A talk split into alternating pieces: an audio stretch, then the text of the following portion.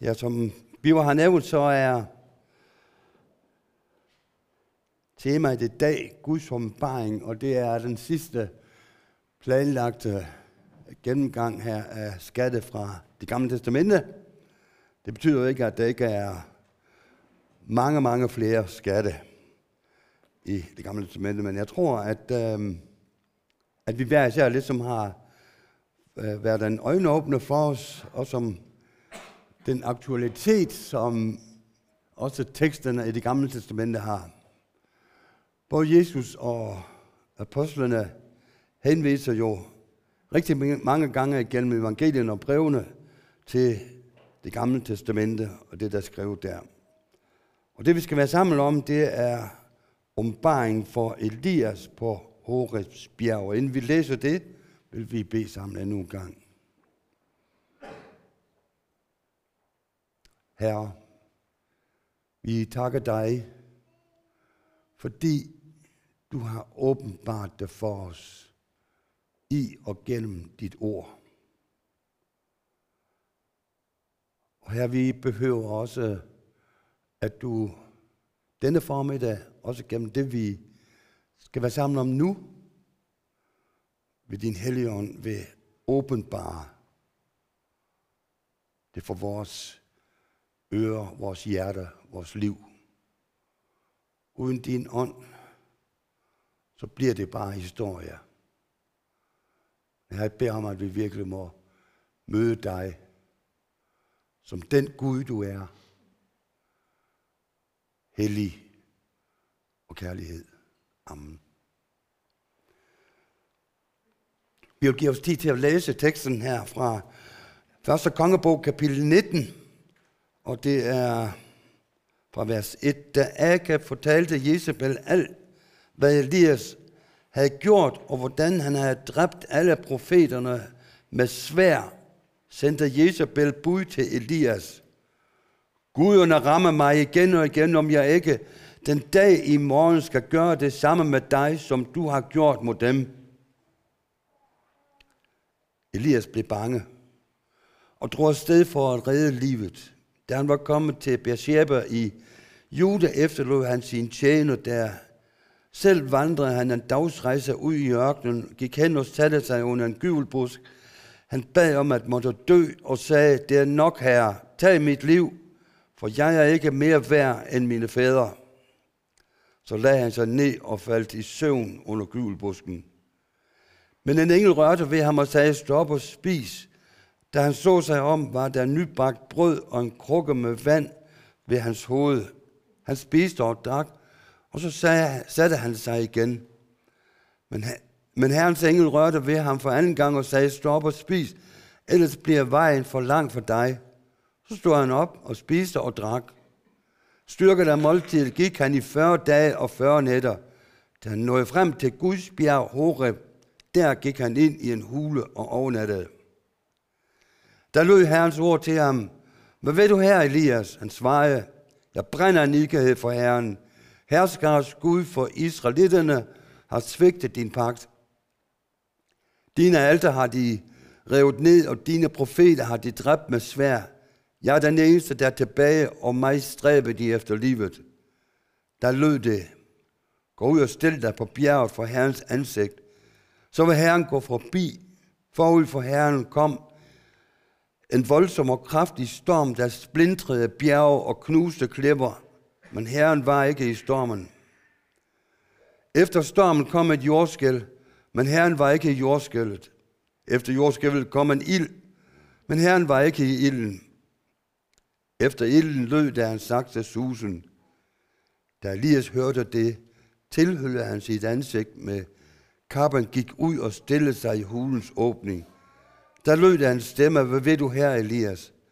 Han svarede, jeg brænder en nikæde for Herren, herskars Gud, for Israelitterne har svigtet din pagt. Dine alter har de revet ned, og dine profeter har de dræbt med svær. Jeg er den eneste, der er tilbage, og mig stræber de efter livet. Herren sagde til ham, Vend tilbage af vejen gennem ørkenen til Damaskus, og gå hen og selv Hazael til konge over Aram, Jehu, Nimris søn skal du salve til konge over Israel, og Elisa, Shefats søn fra Abel Mehola, skal du salve til profet efter dig. Den, der undslipper, har salgsvær, skal Jehu dræbe. Den, der undslipper Jehus svær, skal Elisa dræbe. Jeg vil lade 7.000 blive tilbage i Israel. Alle dem, der ikke har bøjet knæ for Baal, og hvis mund ikke har kysset ham. Amen.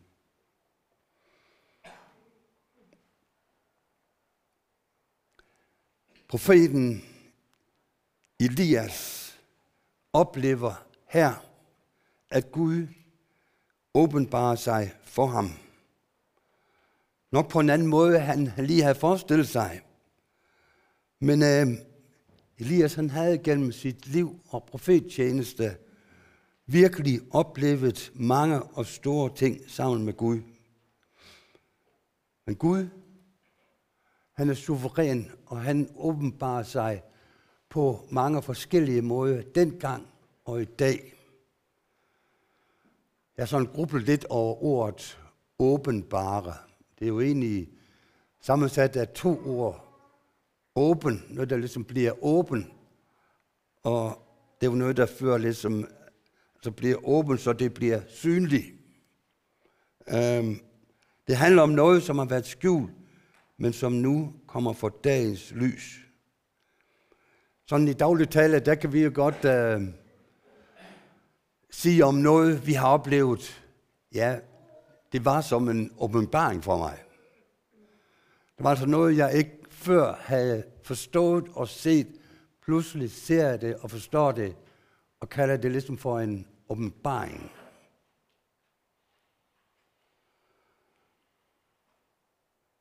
Her ved Horets bjerg, der åbenbarer Gud sig ikke i stormen. Han åbenbarer sig ikke i jordskældene. Han åbenbarer sig ikke i ilden, men gennem en sagte susen. Han både åbenbarer sig og giver sig til kende for Elias, samtidig med så åbenbarer Gud også, hvad der skal komme til at ske i fremtiden. Og Marcel, der skulle være konge over Aram, Jehu, der skulle være konge over Israel, og Elisa, der skulle overtage profetembedet efter ham. Jeg tænker måske, at Elias han havde haft en lidt anden forestilling om, hvordan Gud han åbenbarer sig, fordi at øh, mange gange før, der oplever vi Gud, der åbenbarer sig meget voldsomt gennem naturens kræfter. Og jeg synes, at øh, jeg gerne lige vil tage en enkelt ting med, øh, og det er i forbindelse med Sinai-pakten, som vi kan læse om i øh, 2. Mosebog, kapitel 19. Prøv at høre her, hvor, hvor voldsom det er. Da det blev morgen den tredje dag, kom det lyn og torden. En tung sky lagde sig over bjerget, og der lød kraftig klang af horn, så hele folket i lejren skælvede af rejsel. Men Moses førte folket ud af lejren hen imod Gud, og de stillede sig op ved foden af bjerget. Hele siden af bjerg var hyldet i røg, fordi Herren var steget ned på det i ild, og røgen steg til værs, som røgen fra hans smelteovn. Hele bjerget skælvede af rejsel, og hornklangene blev kraftigere og kraftigere. Og måske det var noget af den oplevelse, som Elias han havde forventet, da han står der i øh, åbningen i klippehulen. For der hører vi også, at, uh, at Herren havde forud, øh, kom forud for Herren kom der en voldsom og kraftig storm, der splindrede bjerge og knuste klipper. Men Herren var ikke i stormen. Kom et jordskæld, men Herren var ikke i jordskælvet. Der kom ild, men Herren var ikke i ilden. Læg mærke til, hvor voldsomt det er.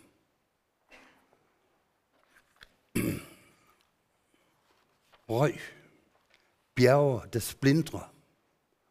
Bjerge, der bæver. Nu har vi jo ikke bjerge i Danmark, ud over Himmelbjerget. Men må ikke de fleste af os har set sådan et kæmpe bjerg, når vi har været på tur, tæt på. Der er noget majestætisk over dem. Man forventer ikke, at de bevæger sig lige sådan. Det gør de, når Gud han åbenbarer sig. Moses han modtager de ti bud, og igen møder vi folkets oplevelse af Guds herlighed og Guds hellighed. Eller vi kan tænke på, da profeten Esajas bliver kaldet til profet i kapitel 6 i Esajas bog. Templet fyldte sig røg, dørhængslerne rystede, da Gud åbenbarer sig.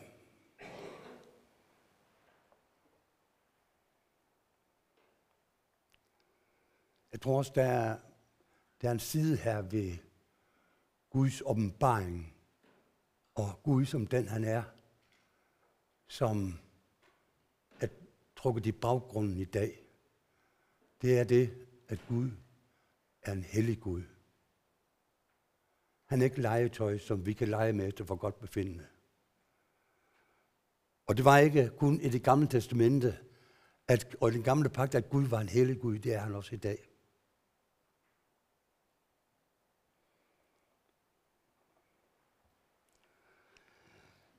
Jezabel, hun, øh, hun var en forfærdelig kvinde. Hun var magtsyg. Hun var en hård kvinde uden sidestykke i dag. Hun spiste sammen med 450 Baal-profeter, og, eller 450 og 400 Astartes profeter, og hårde med mange af dem. Jeg tror, vi skal være glade for vores dronning. Isabel var nemlig dronning og var gift med kong Akab. Om i der taler Jesus om uh, et til brevet i Thyatira. Jeg har derimod, at du finder dig i kvinden Isabel, der påstår at være profetinde, men man som sin lærer forfører mit tjene til at bedrive utugt og spise afguds offerkød. Det er ikke den samme Jezebel, der taler om i Umbangen 2. Tror faktisk ikke engang, det er en, en person, men, men at det er Jezebel, der ligesom er forbillede på utugt, forbillede på vranglærer. Og øh, det er det, som de bliver advaret imod. Og ydermere så får vi også at vide, at Jezebel, hun øh, var anledning og årsag til, at Guds profeter blev dræbt. Og da hun hørte, at folket på Elias' tilskynde havde dræbt Baals profeter, svor hun, at hun ville tage hans liv. Det er forklaringen på, at Elias han flygtede og skjulte sig i Beersheba ørken. Under Jezebel, der øh, greb afgudstyrkelsen så meget om sig, at der til sidst bare var 700, 7.000, hører vi, der ikke havde bøjet knæ for Baal og kysset hans fødder. Jezebel, hun overlevede Agab med 14 år. Og når Gud han åbenbar for Elias i øh, vers øh, 16, at øh, Jehu han skal være konge over Israel efter Agab. Øhm, da han blev konge, så lod han Jezabel styrte ud gennem et vindue på slottet. Muren og hestene blev oversprøjtet med blod, og hundene fortærede hendes lig. Kun hjerneskallen, fødderne og hendes hænder var tilbage. Det er selvfølgelig noget af forklaring på, hvorfor Elias blev bange og drog afsted for at redde livet. Ellers så, og det har jeg faktisk også tænkt en del på, så kan man godt undre sig lidt, fordi det her, det kommer. Det at Elias, han gemmer sig under gyvelbussen, kommer lige efter de enorme, stærke oplevelser, han havde haft. Blandt andet med enkens søn i Sarepta, hvor han oplevede, at melkrukken blev ikke tom, og oliekanden blev ikke tom. Og hvor de fik mad, der var jo beordret tørke i landet. Og lige sådan uh, styrker prøven på Karmel, som er virkelig, virkelig stærk læsning. Først så skal Baal og de 350 Baal-profeter jo prøve, om de kan få ild i offerkødet. Og det mislykkes selvfølgelig, for som vi var jo nævnt her, så er de jo kun lavet af træ og formår ikke noget disse afguder. Men øh, Elias, og det var jo virkelig en trosprøve. Prøv at tænke, hvordan han ville have tabt ansigt, hvis det havde mislykkes. Men han troede på Gud og på Guds åbenbaring og gav befaling om at lægge brændet til rette, skære tyren ud og lægge den på brændet. Og så siger han, fyld fire krukker med vand og hæld det ud over brændet. Og det skulle de gøre tre gange, så det hele var våd. Ved aftens offertid trådte profeten Elias frem og sagde, Herre Abrahams og Isaks, Isak og Israels Gud, lad det i dag blive kendt, at du er Gud i Israel, og at jeg er din tjener, og at det er på dit ord, jeg har foretaget alt dette. Svar mig, Herre, svar mig, så dette folk kan erfare, at det er dig, der er Herre, dig, der er Gud, og du har vendt deres hjerte der faldt Herrens ild ned og fortærede brændofferet, brændet stenene, jorden, ja selv vandet i randen slikkede den op. Tænk sig at opleve det. Og går de efter, så gemmer han sig på Jezabel, fordi han bliver bange. Jeg kan godt tænke på Elias, når jeg tænker på vores situation i dag. Øhm, og bede den samme bøn. Gud, grib ind og lad danskerne erfare, at du er Gud. Folk stolede mere på Baal-profeterne end himlens Gud. Og når der i dag tales om de store og alvorlige ting i samfundet, i livet, i tilværelsen, abort, aktiv dødshjælp, klima, krig, køn, identitet, sygdom. De fleste regner ikke med Gud. Tænker ikke Gud ind i det, som en del af det. Ved styrkeprøven på Karmel blev det kendt for alle, at det er Herren, der er Gud, og det er ham, der har magten i himlen på jorden. Så kan jeg godt tænke, og nu ser jeg måske noget mærkeligt, men øh, så kan jeg godt tænke, Gud, lad det blive kendt, at du er Gud, ved at lade de mange, mange tusind foster, der blev slået ihjel siden aborten blev fri, lad dem vise sig på gaden i København i en uge. Men da Jezebel truer med hævn, flygter han altså og gemmer sig. Han er, han er anfægtet. Han ønsker bare at dø. Det er sådan, menneskelivet er. Også for en stor herrens profet. Lige for denne kæmpe oplevelse med Gud, så sidder han nu under en gyvelbusk og ønsker at dø. Tag mit liv. Men også her i anfægtelsen er Gud nær hos ham. Han sender en engel til at varte ham op med friskbagt brød og vand. Og styrker der måltidet gik Elias i 40 dage til han nåede Guds bjerg. 40 dage. Moses var på bjerget i 40 dage, da han modtog det 10 bud. Jesus var 40 dage i ørkenen, da han blev fristet af djævlen. Ørkenvandringen var i 40 år.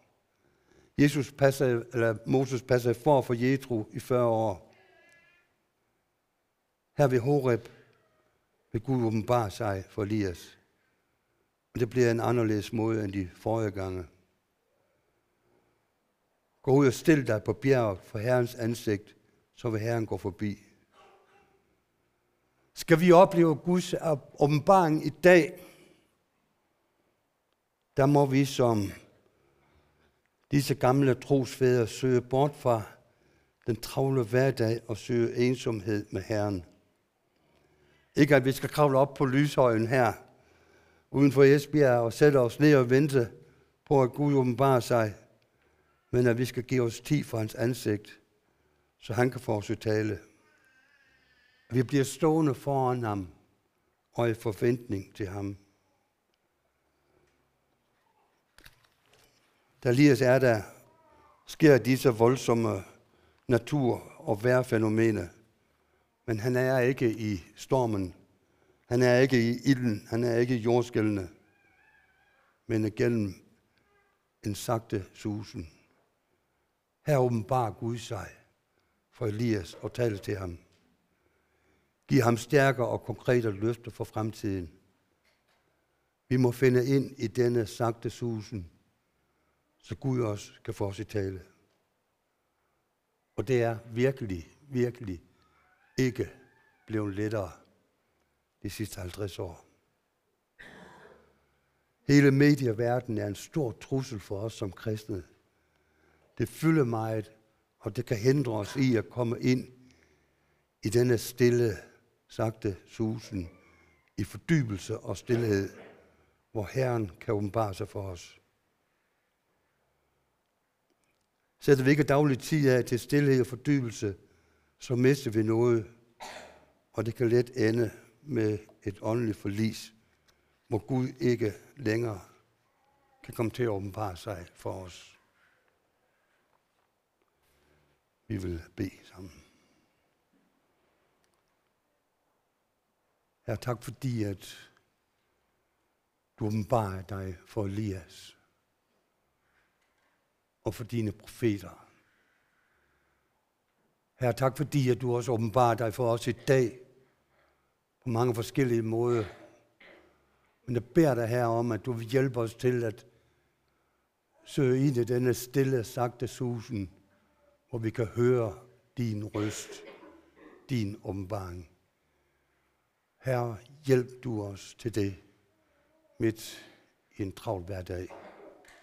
Amen.